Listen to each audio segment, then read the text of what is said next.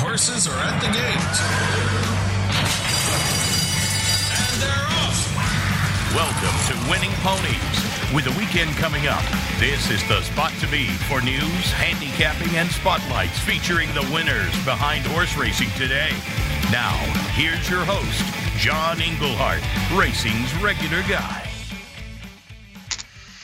All right. Well, welcome back to another edition of Winning Ponies.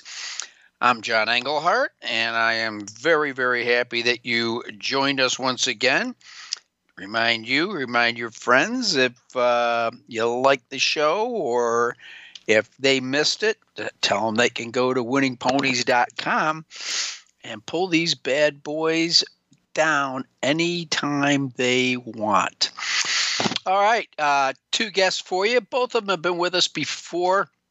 Uh, Jonathan Lintner is the editor of Horse Racing Nation, and I, I, told you, I'm sure the last time he was on, it's it's really a it, it it's a great site. It's uh, it's like so many things on the internet. It is free, and uh, it uh, is chock full of news and really keep things updated. I mean, sometimes you know, they'll come on twice a day with uh, breaking news. So, going to talk about uh, Jonathan and what it's like trying to keep up with everything these days and see what stories he found most interesting and races he finds interesting coming up this weekend.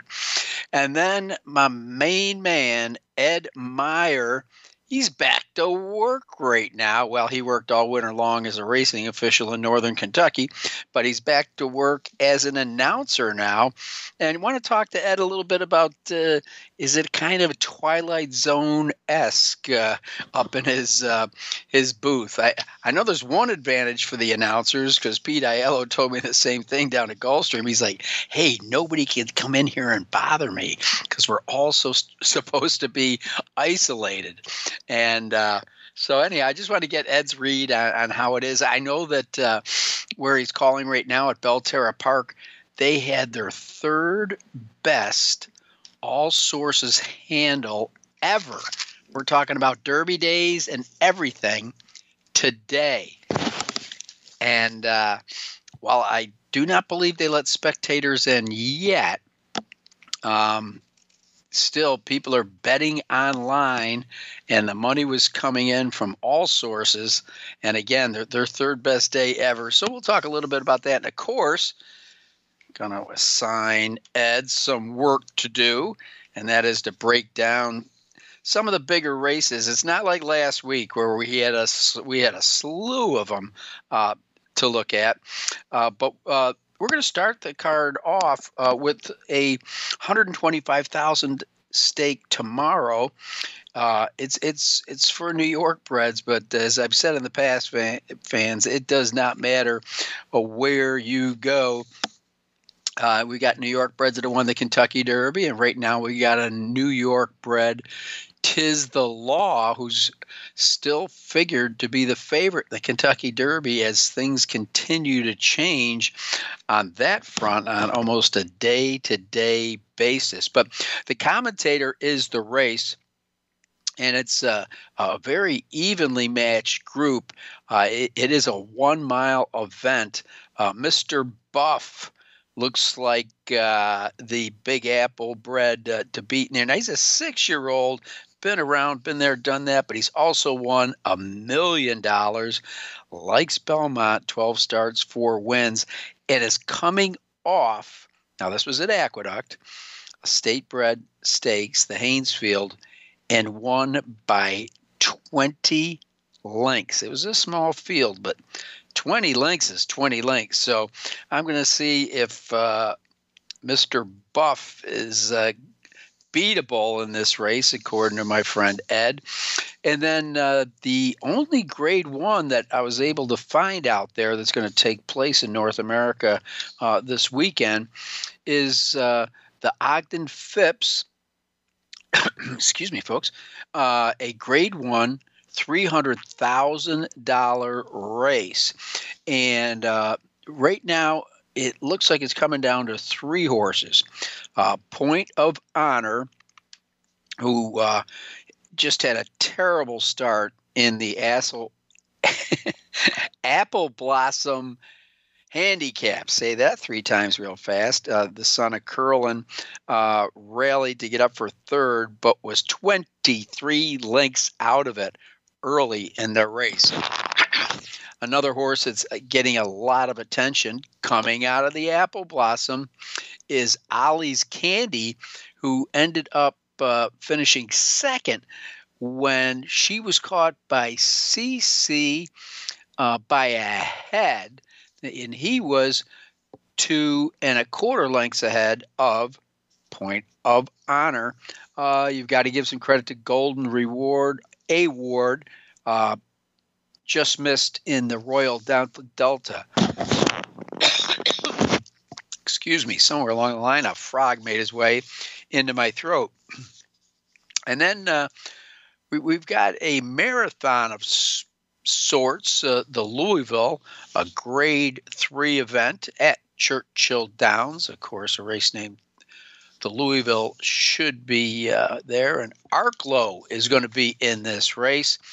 1.8 million likes to come off the pace. He's not going to be able to uh, to get in any trouble. But I'll tell you who's uh, had the closest calls with him was Florent Geroux, and uh, he hasn't ridden the horse for its last three starts. He's back in the saddle for trainer Brad Cox. Again, we'll be calling out uh, our man Ed Meyer to help us with those races. Also, if you're looking for something north of the border, there's two really good races up at Woodbine on Saturday the $100,000 Woodstock and the $100,000 Star Shoot. The uh, Woodstock is an open race, whereas the Star Shoot is strictly for Canuck breads. All right, that's what's coming up on the card. a look at some of the uh, the stories of the week. Well, no surprise here. Money Mike gets FoundationDetox.com Jockey of the Week honors, and we'll be rattling off uh, the wins that he had uh, at the Great Race Place, Santa Anita, over the weekend. That was really a fun card to watch. It was a beautiful day outside, but I'm sorry I had to stay inside and watch these races. Um, Smith finished the week maintaining a 44% win percentage and was in the money 67% of the time. Four wins, two third place finishes. His earnings for the week 544,000. Now this year alone from 83 starts he's won 17 for earnings of 1.7 million. He's won 5,573 of his lifetime career mounts with earnings exceeding check this number out 329 million well getting our releases from kentucky downs they're keeping Jennie Rees in business Whew. Kentucky downs meet 16 stakes over six days and they're going to equal 12 million. And you're getting tired of me saying it every year, but I have to. You gotta go to Kentucky Downs. Uh, you can go stay and have fun in Nashville and stuff. It's, it's right there on the border of uh, southern Kentucky and Tennessee. You could probably throw a softball uh, from the track and hit hit the border in, into Tennessee. Franklin, Kentucky, it's called. Uh, but uh, they've added a sixth day of racing, which I thought was long overdue. Uh, while they're going to be offering uh, all this $12 million. Now, here are the dates. It'll be after Labor Day weekend, we'll start, uh, which will be September 7th, then a little break, and then the 9th, 10th, little break, 12th and 13th, bigger break, three days, back on the 16th. And, uh, you know, if you get a horse who you think's good enough to run that European style grass course, The nominations are free. Now, the signature card will be the, the 12th. It's going to showcase four graded stakes races and five stakes races overall, headlined by the $1 million Calumet Farm Kentucky Turf Cup. And then the $700,000 Runhappy Sprint uh, that is a six furlong race, uh, and it's a Breeders' Cup Challenge Series race. And uh, new to the stake schedules, the $400,000 Music City. Could that be to draw people up from Nashville? Be interesting to see who's giving out the trophy in, in that one. And uh, they also gave out $150,000 purse increases to a pair of existing three year old stakes um, in on its ongoing effort to get all of its eligible stakes graded. I would not be surprised. According to Todd Pletcher, he says the Kentucky Down Stakes program is one of the most lucrative in the country. And Todd's going to be down there, folks. He won the last year's Dueling Grounds Derby with Channel Cat. And we look forward to uh, trying it again, going for a three-peat in 2009. He won it with Social Paranoia. Now, you may recall that this track was originally called Dueling Grounds, and that ought to tip your hand a little bit it really was a place where uh, Kentucky gentlemen would go, probably Tennessee gentlemen, because I believe it was uh, illegal to have a gun duel in Tennessee. So they would cross the border. You didn't have to go far, and uh, have those uh, duels where you, I guess I want you to take ten steps away from each other, turn around and shoot. I think that's how it goes. But uh, anyhow, let's get back to some of that really good racing. We've got a lot of stories to cover um, with Jonathan Lintner, uh, but uh, hey, the Santa Anita Oaks Wow, Swiss skydiver stamped herself absolutely is the favorite for the Kentucky Oaks. Uh, talked to Kenny McPeek uh, the day after the race, and he says she is all class. Another great find by Kenny, thirty-five thousand. I know that's a lot for uh, Joe Sixpack, but when you're at those uh, Keeneland sales, that's a bargain basement, especially now that she's won over a half a million dollars and is a three time graded stakes winner. Uh, so, uh, Swiss Skydiver, what can I say? Uh, was very, very impressive in the Santa Anita Oaks. Uh, second was uh, Speech, who was the slight second favorite. Swiss Skydiver was the favorite. And third was a horse that uh, Rich Eng liked a little bit, Merneath, who went off at two to one, a daughter of American Pharoah. Uh, then we talked about the uh, Intercontinental, seven furlongs on the turf at Belmont. And uh, Eric Wing and I both liked Newspaper of Record, the Irish bred, who won the Breeders' Cup Juvenile Fillies Turf back in November of 18. Didn't win last year, but Chad Brown has got this filly ready to roll again. She played Catch Me If You Can, and they couldn't do it. Regal Glory did her best, but uh, ended up for the second spot just in front of significant form. Also at Belmont uh, Park, uh, we uh, took a look at uh, the Fort Marcy. Now, that was on the inner turf. And the winner in there instilled regard, surprise, surprise. In the saddle, I Irad Ortiz Jr. The uh, the the trainer was none other than Chad Brown. Uh, and uh, let's see as we round out some of the uh, some of the races from last week. Uh, it looks like uh, we're running out of time. We're not going to be able to get to them all. So let's go with Jonathan Lintner after this break.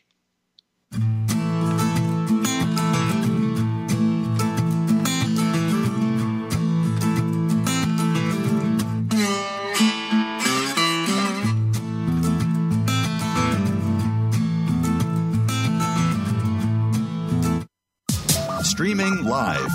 The leader in Internet talk radio. VoiceAmerica.com. And they're off. What? Can't make it to the track?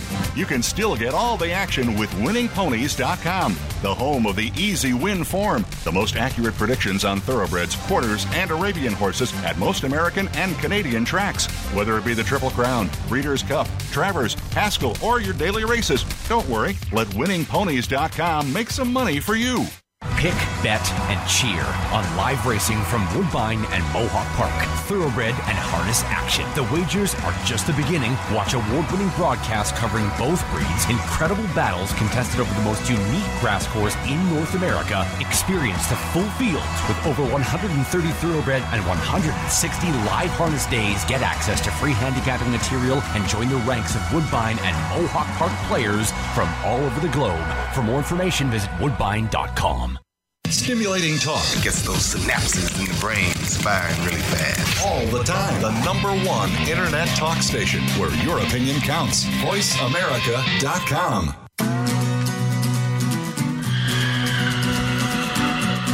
You're tuned in to Winning Ponies with your host, John Englehart, racing's regular guy. The phone lines are open and are toll free 1 866 472 5788 or send us an email at show at winningponies.com. John and our guests are looking forward to hearing from you. Have any tips or comments you'd like to share? Any questions we would be happy to answer? Contact us. Now, back to the show. Winning Ponies with John Englehart. Well, as I said uh, earlier in the show, this guy has got to be one of the busiest guys in racing because he is amazingly on top of everything that is happening all the time. Uh, horse Racing Nation, they call it the fan powered horse racing community. And uh, the editor of that site is none other than Jonathan Lintner. And Jonathan, thanks for joining us again. You made the mistake of saying call me anytime, and I'm doing it. And uh, I think the last time we talked, we were discussing what the Triple Crown was going to look like and who was going to participate in it. So it's good to have uh, a little more clarity at this point and look forward to diving into that a little bit more. Well, l- let's do that because uh, for those that uh, that that pull up uh, Horse Racing Nation, uh, the, I think the first thing they're going to see is you know a, a look at the Belmont Stakes and the undercard probables. Uh, as we know, this is there's a lot of moving pieces in here. Sad to say, we we continue seeing horses uh, hit the sidelines. So just kind of paint the picture for us, if you would, where where we were going and where we are now. Well, I think we've gone from since they announced that the Belmont would be run at a mile and an eighth around one turn on June 20th, which is a week from Saturday. I think we've gone from wondering how they were going to include all the interesting three year or interested three year old horses to you know who is even left. And that's just been by uh, all these subtractions that you couldn't have anticipated. I mean bob baffert has gone from having a completely loaded hand of three year olds suddenly nadal injured retired charlatan injured out of the derby authentic loses his first race in the santa anita derby. So everything is sort of reset, and I think we're looking now at a prospective field of eight horses for the Belmont. And uh, I mean, I never would have thought you would see in the the opening leg of the Triple Crown series of any year an odds-on favorite, but it really looks like it's Tiz the Law and the rest of them. Um, and that really being the development because of this week, uh, Maxfield suffered a similar injury to Nadal, a condylar fracture. Uh, I believe it was the left front. I think I think it was the same leg for both horses. It's just these these freak little things that happen, and uh, yeah. So now we're, we're down to eight for that race. Um, kind of shows you the power of the Kentucky Derby. I think there's a few horses that could be in there, and they're saying, no, we want to wait for the Haskell and and use that as our prep for the Derby. Um, I don't know. I thought there'd be more takers. It's a, you know going the one turn, especially um, you know, maybe some people would say we've got a, a speed horse. Let's see if it'll last. So it's just been uh, it's sort of depressing to see what has happened to the field, and you know, you just hope that it means we're still going to have a, a pretty good Kentucky Derby because of it.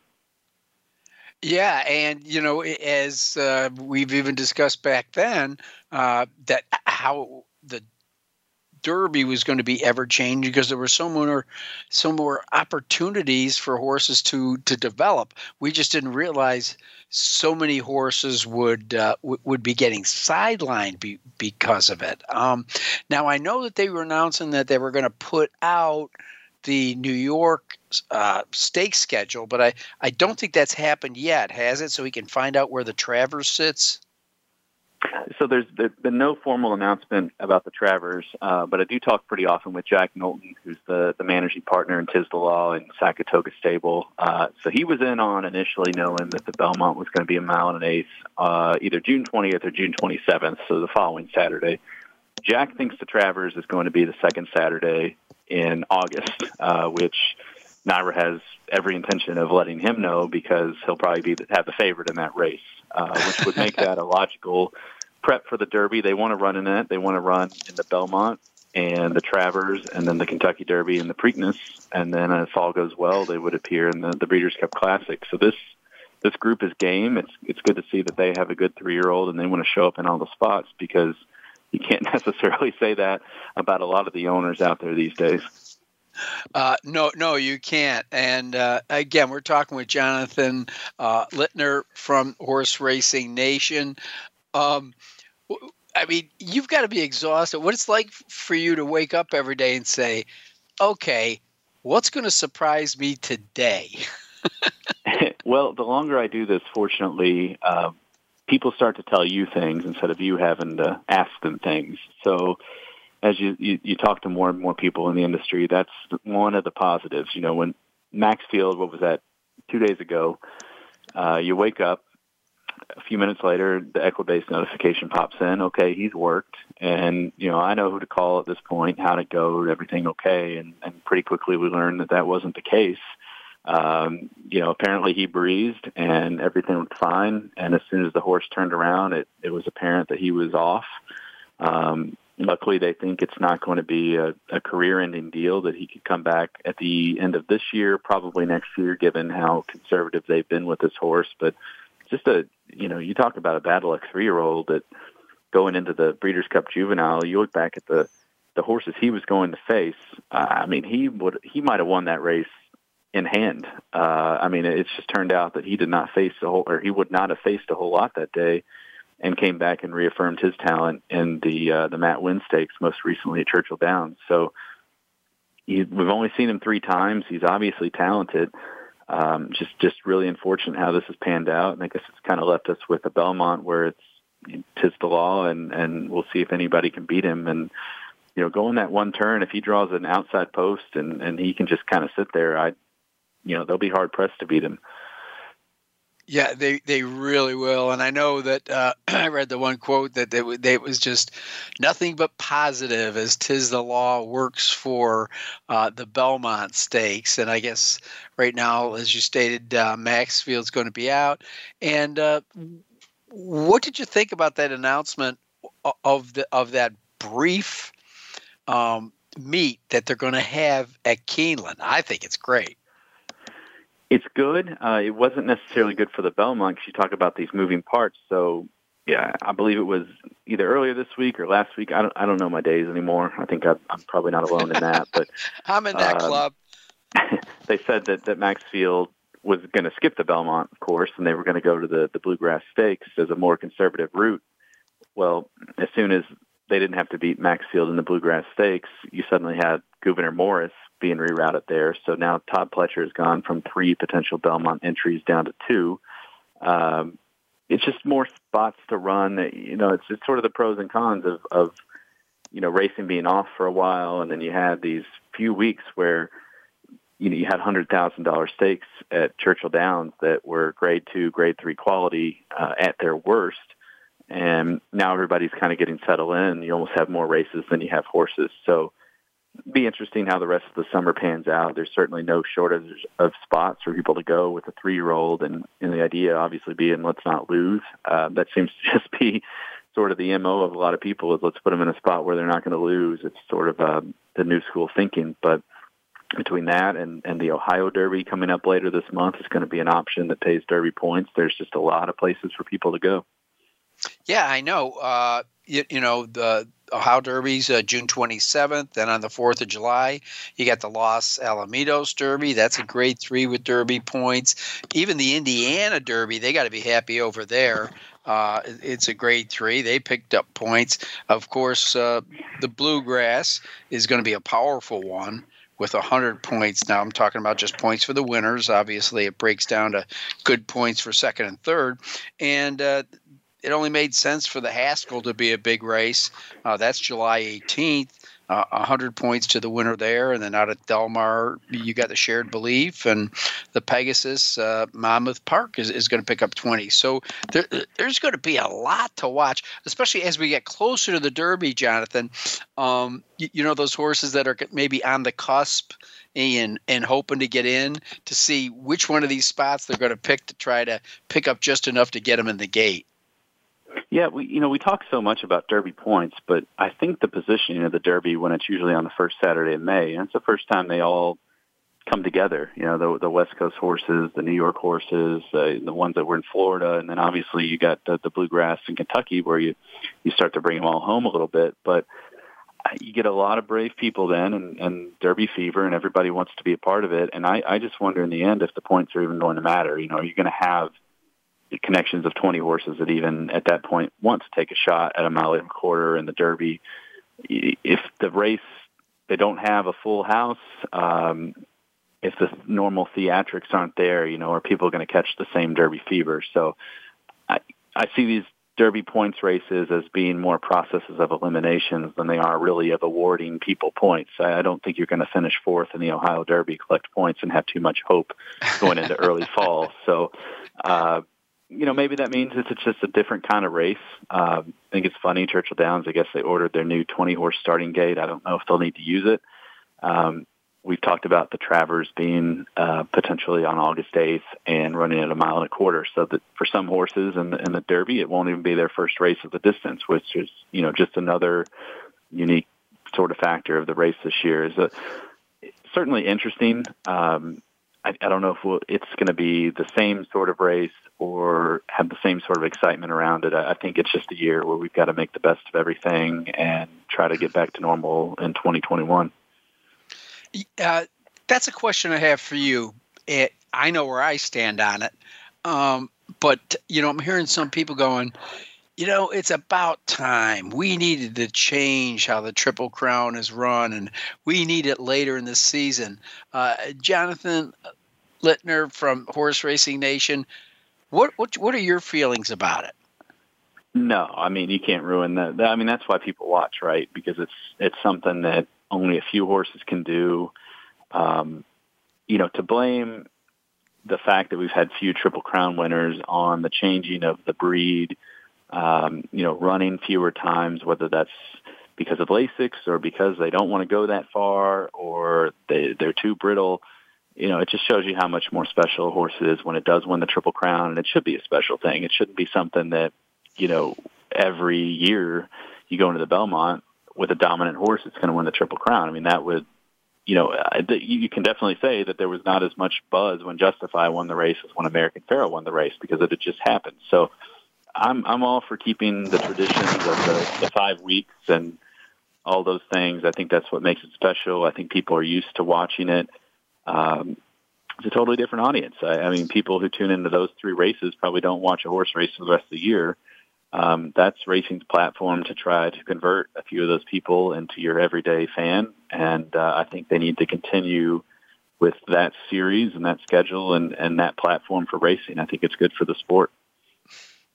Uh, Jonathan, I, am sure you got to uh, observe the uh, the Santa Anita Derby, uh, which was the first time that these uh, three year olds stretched out to a mile and an eighth. And the odds-on authentic and undefeated Baffert horse. We've seen enough of those over the years. Um, was beaten by Honor AP, who just swept wide on the turn and swooped by authentic. What what was your impression of the uh, Grade One uh, Santa Anita Derby? Because all I can say is Honor AP was he's big and he's good looking. He he looks like Tiz the Law. Well, it was a, a little bit of a history lesson for me. So I'm I'm 29, going on 30, and as soon as that race ended, it was uh, just people saying A.P. Indy all over again. And so I went back and watched his win in the Santa Anita Derby. He's got that same kind of low head carriage and just kind of a grinded out style that you know, the longer he's going to go, the better he's going to get. But I, I'm not going to discount Authentic on that. Um, he lost that race at the break. You know, he he had the outside post, which you'd think for a speed horse is going to benefit him, but he just he didn't get out of the gate. He kind of broke outwardly, ended up I think three wide into the first turn, and just never quite looked comfortable. Um, you know, he might be a need the lead type of horse, and and he might not want all of a mile and an eighth, and that's fine. I mean, I, you know, if you're not a Derby horse, it's not the end all be all. But I think he's going to be something special, perhaps. Uh, you know, the Breeders' Cup Mile Division or races like that. I, I think these ones that can get out and control the speed and just cruise and keep going. He, he's that kind of horse, and I think Honor A.P. just sort of exposed him as being one that wants to go a mile, a mile and a sixteenth, and Honor A.P. saying, "I'm I'm the classic distance horse," and the mile and an eighth is sort of when you separate them. Uh, I think a lot of trainers will say that, and I think that's just what we we happen to see on Saturday. Yeah, and uh, of course, uh, AP. It's interesting you went back and watched that because he is a grandson of of of A.P. Indy. Well, uh, Jonathan, again, you know, you may not have heard me at the top of the show, but uh, I, I, I do hype your website because uh, I, I enjoy it so much. Sometimes I get, you know, two notices a day. It's not over the top where it's exaggerated, but when you guys come up with fresh news, uh, you, you, you deliver it very, very well. I, I must say that. And uh, I'm just wondering, how many hours a day and days a week do you work? Well, if I'm awake, right?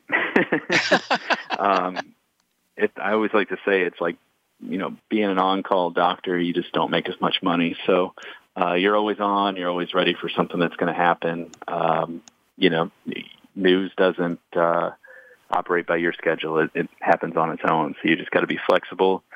And uh, I would encourage, you know, if, you, if you're not familiar with the site, we do have, a, I think, a really clean mobile app. Um, I think that was a void in the industry as far as, as news. So if you're on like the Apple Store or the, the Google Play type of stuff, if you look up Horse, Horse Racing Nation, the app is pretty good if you want just racing news. And like you said, we do push alerts and things and won't uh, won't be over the top with them. You know, just like one, two, three a day at the most.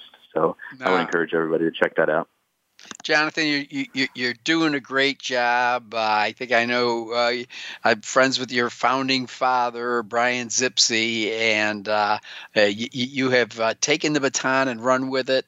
I think you've done a great job, and I really thank you for joining us here on Winning Ponies this evening. All right. I appreciate it. Thank you. All right. That was Jonathan Lintner. We're going to take a little bit of a break here on Winning Ponies, and we come back.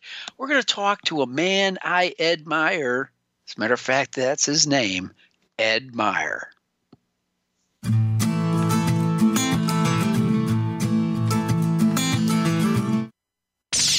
The Internet's number one talk station. Number one talk station. VoiceAmerica.com.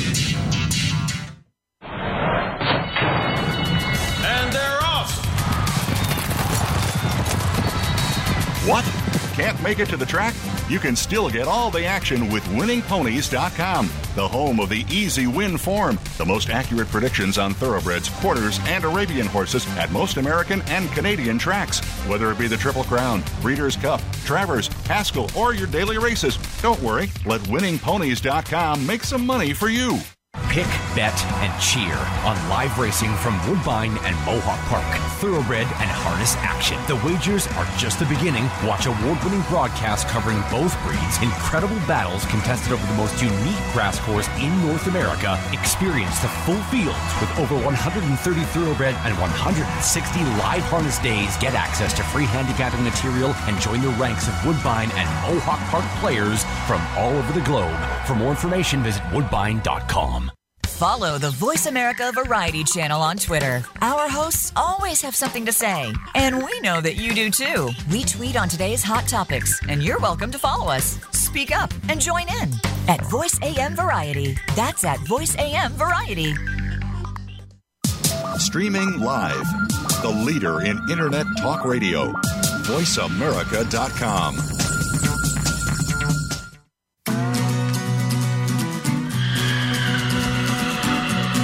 You're tuned in to Winning Ponies with your host, John Englehart, racing's regular guy.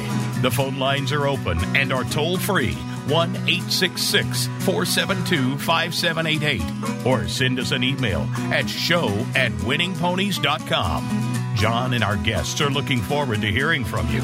Have any tips or comments you'd like to share? Any questions we would be happy to answer? Contact us. Now, back to the show. Winning Ponies with John Englehart. And with me, the most popular guest that we have on this show. There's a lot of reasons for it. As I just told you, a man I admire, Mr. Ed Meyer, the former host of this show that passed me the baton a few years ago when he took a job that said no conflict of interest. But there's no conflicts of interest between me and Ed. How are you doing, my friend? To be on Talking Horses with my very good friend. Well, you uh, you're back in the saddle again. Uh, as far as uh, your race calling duties, and as you know, uh, I, I, was uh, very close to you over the years, uh, physically. And, hey, this doesn't even sound good. Where's this going? well, people don't realize we, we we worked in an office that was half the size of a prison cell. you know, yes, it was. feet apart from each other, and uh, before that, we worked in uh, an office the size of a prison cell, but we weren't very far from each other. And it was one of the joys of our life. I think uh, we attended the Academy Day Camp together uh, for a couple of years, but we'll get to the handicapping. But right now, Ed, put me in your announcer's booth or put me in when you pull up to the track and walk in. Uh, what do you have to go through every day to get up to your COVID-free environment? Well, first off, there's sadly plenty of parking. And when you see that, it, it sounds like, well, gee whiz, you know, I'd like to park in the front row. Well, it's not all what it is cracked up to be. You make your way in and you head into the jocks room and you you kind of answer just a couple cursory questions. How are you feeling? Uh, had any sickness? Anyone in your family feeling ill? They take your temperature with a scan right across your forehead, and you sign in and you go to work. And you have to wear a mask at all times on the property, anywhere you're at, unless you're in your office with the door closed of which, as you recall, the the announcer's booth is very small but I shut the door and have a fan on so we have positive circulation and and uh, and I take my mask wait, wait, off wait, at that wait, point. Slow down. Did you said the fan or the many fans? Well, no, we're just down to one large fan now, Oh, and okay. uh, you know they you they used actually to have had a three of them going. I, well, you know, things things were warm, and uh, you know, when you had two guys in there, and in a in a room that was smaller than the men's room, uh, you know, you had to have a couple fans going, uh, you know, to kind of keep it cool. But what, what, when I walk in, John, and I, I crank on the fan, and I and I have my seat, and I get my stuff ready for the day, and make notes, and I look out, and I have to tell you, it's one of the happiest times, but yet saddest times I'm happy to be there. I'm happy to be at work. I'm happy to see our friends. I'm happy to see the people that we worked with for years. I'm sad when I see the horses come up. Once they come up, I'm happy again, but yet when they're walking to the gate, you might see eight or ten people a couple of grooms, maybe a trainer. You you are very limited on the amount of people that can actually be in the paddock area. The winner circle owners are are prohibited. It's that part for me is sad because to me the fans and and our friends, the players, they've always been the best part of racing for me. To be able to talk the talk and shoot the gip about what's happening at the races was always so important to me and still is.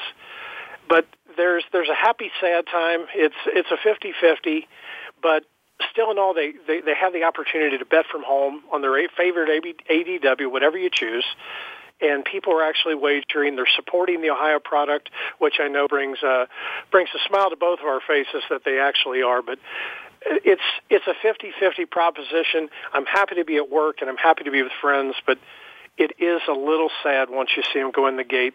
You miss that uh, that hooting and hollering and, and cheering down the stretch.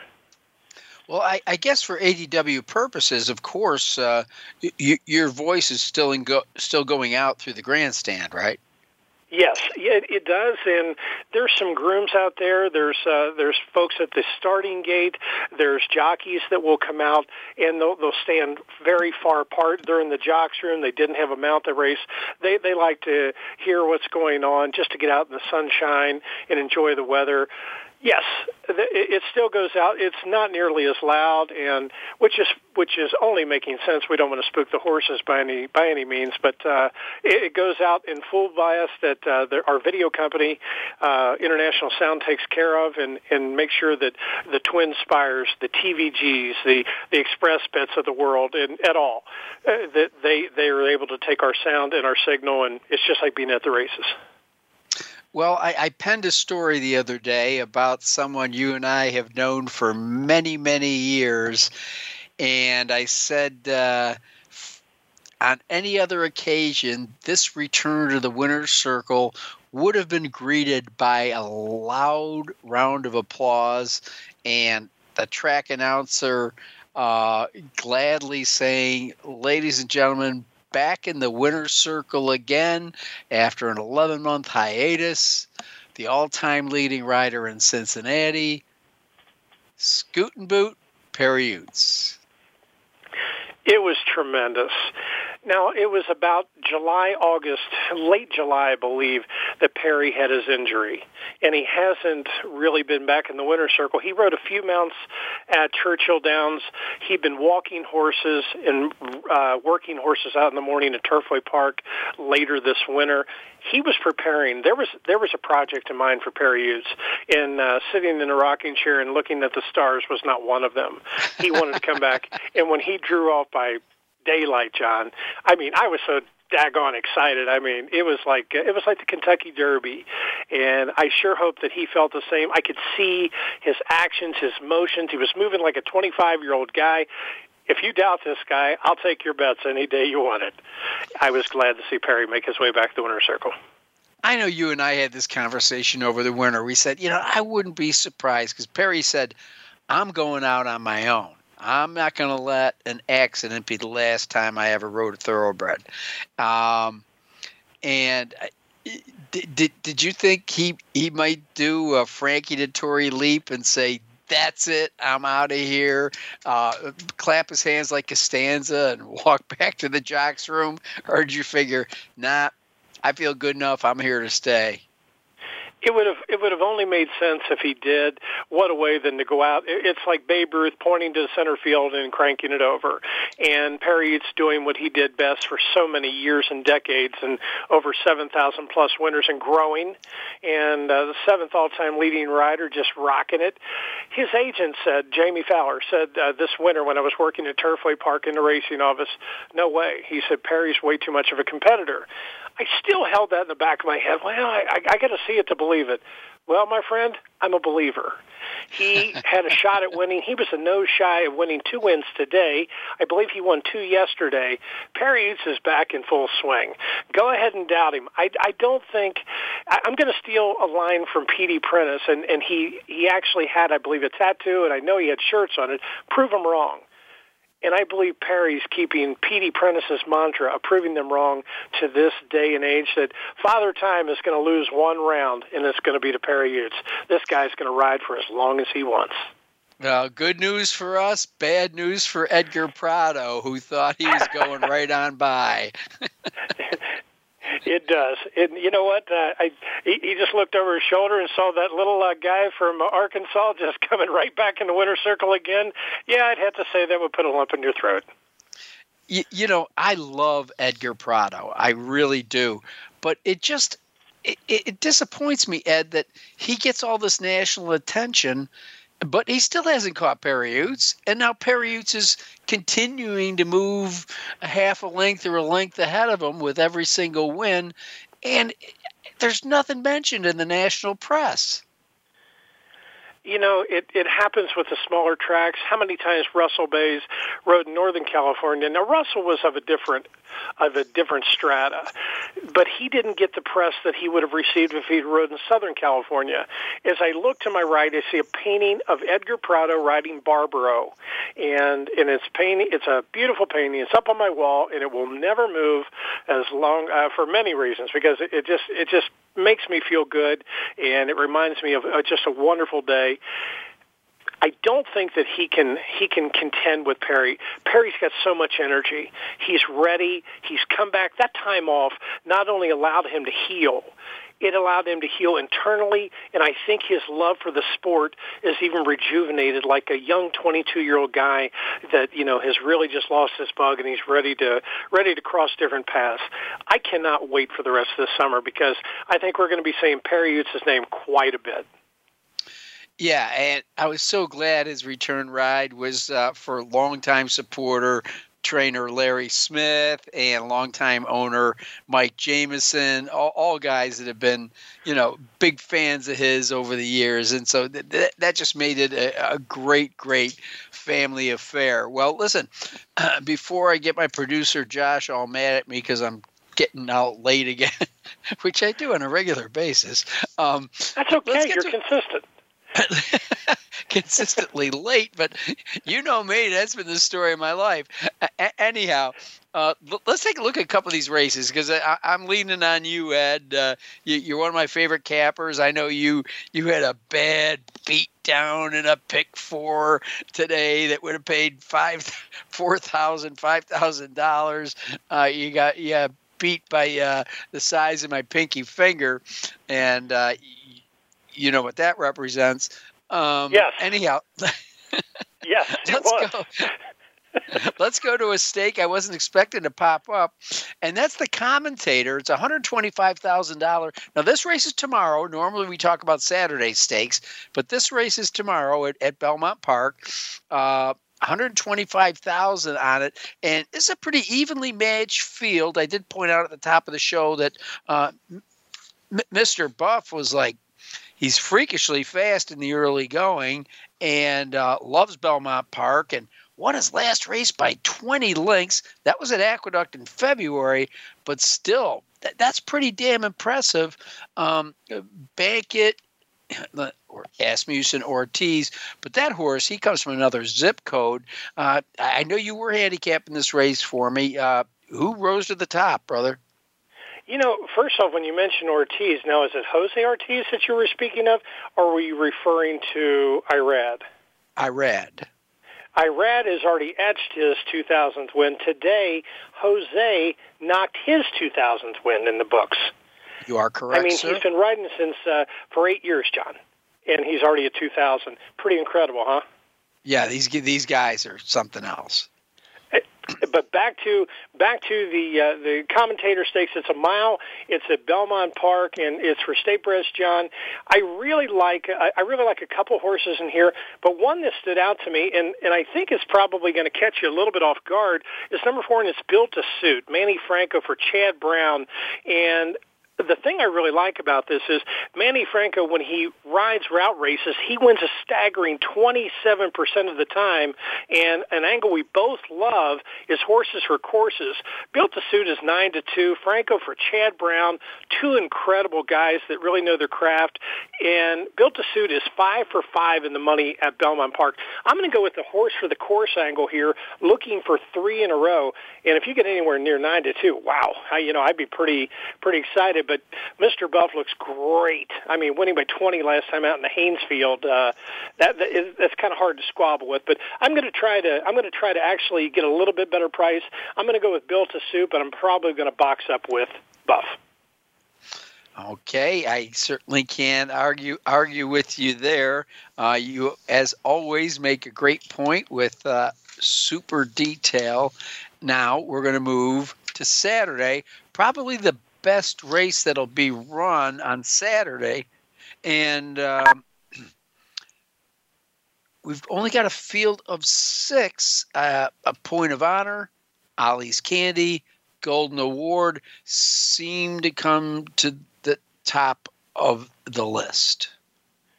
Compact field, you're right. It's the grade one Ogden Phipps. They're going to go a mile on the 16th, slated to go off at 5:36 Eastern time. So you're going to have to do the math if you're on the left coast, John. But for me, it, this came out to be a straightaway exacta an ice cold exacta. I love Ooh. the mm. two point of honor, Javier Castellano for George Weaver, who's always done well with with runners in New York, and Javier Castellano, his resume speaks for itself. But coming from the Apple Blossom, the Grade One Apple Blossom, and ran a strong third place finish, six wide, uh, last away from the gate. Uh, Drayden Van Dyke rode that day. Point of honor actually gets my top billing. And every it seems like every runner that comes out of the the really contentious Oaklawn meet is getting a lot of smoke at the windows, which means a lot of people are really sizzling and making wagers. But point of honor actually leaving the Grade One Apple Blossom as my top pick. Underneath, I'm going to go with Pink Sands. Jose Ortiz. Mm six to one for Shug McGaughey. I love the price. Shipping in from Gulfstream, been off for four months. Got some solid workmen. Uh, you know, bullet or not bullet, but uh, solid works under her belt. It's a daughter of Tapit. McGaughey is five for five in the money at Belmont and looking for her third straight in a win. So I, I really like this and stretching out from seven panels to a mile and a, the one turn mile and the 16th, which is incredibly important because Jose Ortiz actually wins 18% with early type runners and 19% with routers. I like drawing the golden rail there and looking for three in a row. I'm going to go 2 1 as many times as I can push the button. All right, Ed Meyer. Um, I've been, just as you say every day, two minutes, two minutes to post, Josh is telling me. The Louisville in your home state, mile and a half marathon on the turf at Churchill. Who comes to the top for you, Ed? Everybody in town is going to be betting Arklow, and, and it's probably some pretty smart money. Myself, I'm going to look for just a little bit better price. I'm going to take the 12 admission office. Julien Leparoux, 3 to 1 for Brian Lynch, who's winning 33% at the meet. Admission office is 2 for 2 in the money at Churchill Downs. Second start off of a layoff. I think that last race was a prep for the son, a point of entry. It was a $75,000 non-graded race where he had a nice little late punch and ran four that day. John, I think that mile and the 16th was just a setup for bigger and longer races to come, and admission office has plenty of back class. His dam has eight starters, seven winners, six of those are turf winners. Give me admission office all day long. Ooh, listen to this from Ed Meyer. A three to one shot in a full field of 12. Very interesting. Um, we, I, am down to a minute to go, but I do find it interesting. Just just a side comment. I'm not talking about the horses to see Rafael Bejarano back in the Midwest. Well, John, I, I believe uh, you were one of the first around the area that uh, actually saw him ply his trade at a little track by the name of River Downs. He's No Lemon is the four horse at 15 to 1. That's the bottom of my trifecta. Really? I like that Rafael Bejarano's around. Yes, sir. And I'm down to 30 this is seconds. The Who's in. Ed, who's in the middle of your try? Arklow is going to be for second. I think the smart money is going to be at Arklow right in the middle there. But he's no lemon at 15 to 1. I think uh, kind of sweeten up my try if I can get it in there. Coming from Laurel at a $150,000 race was a beaten favorite. Placed first through a disqualification that day. But that was a very nice prep going a mile and a half. Bejarano knows how to ride. He's 23% of the money on turfers, John. I see he's no lemon giving them some fits for minor awards who knows? He might even get up for second. All right, steady Eddie, Ed Meyer, thanks so much for joining us. I know I'm going to get a chance to see you very soon, and I'm looking forward to that. Thanks for joining us on Winning Ponies. My pleasure, John. Best of luck to all your listeners. Keep on playing. We're all in it together. All right, Ed Meyer, Jonathan Lintner, thanks for being with us, and I'm going to get out of here on time. Thanks for listening to Winning Ponies.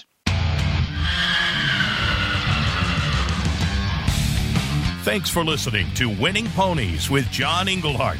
We hope the information from today's show will benefit you at the next post.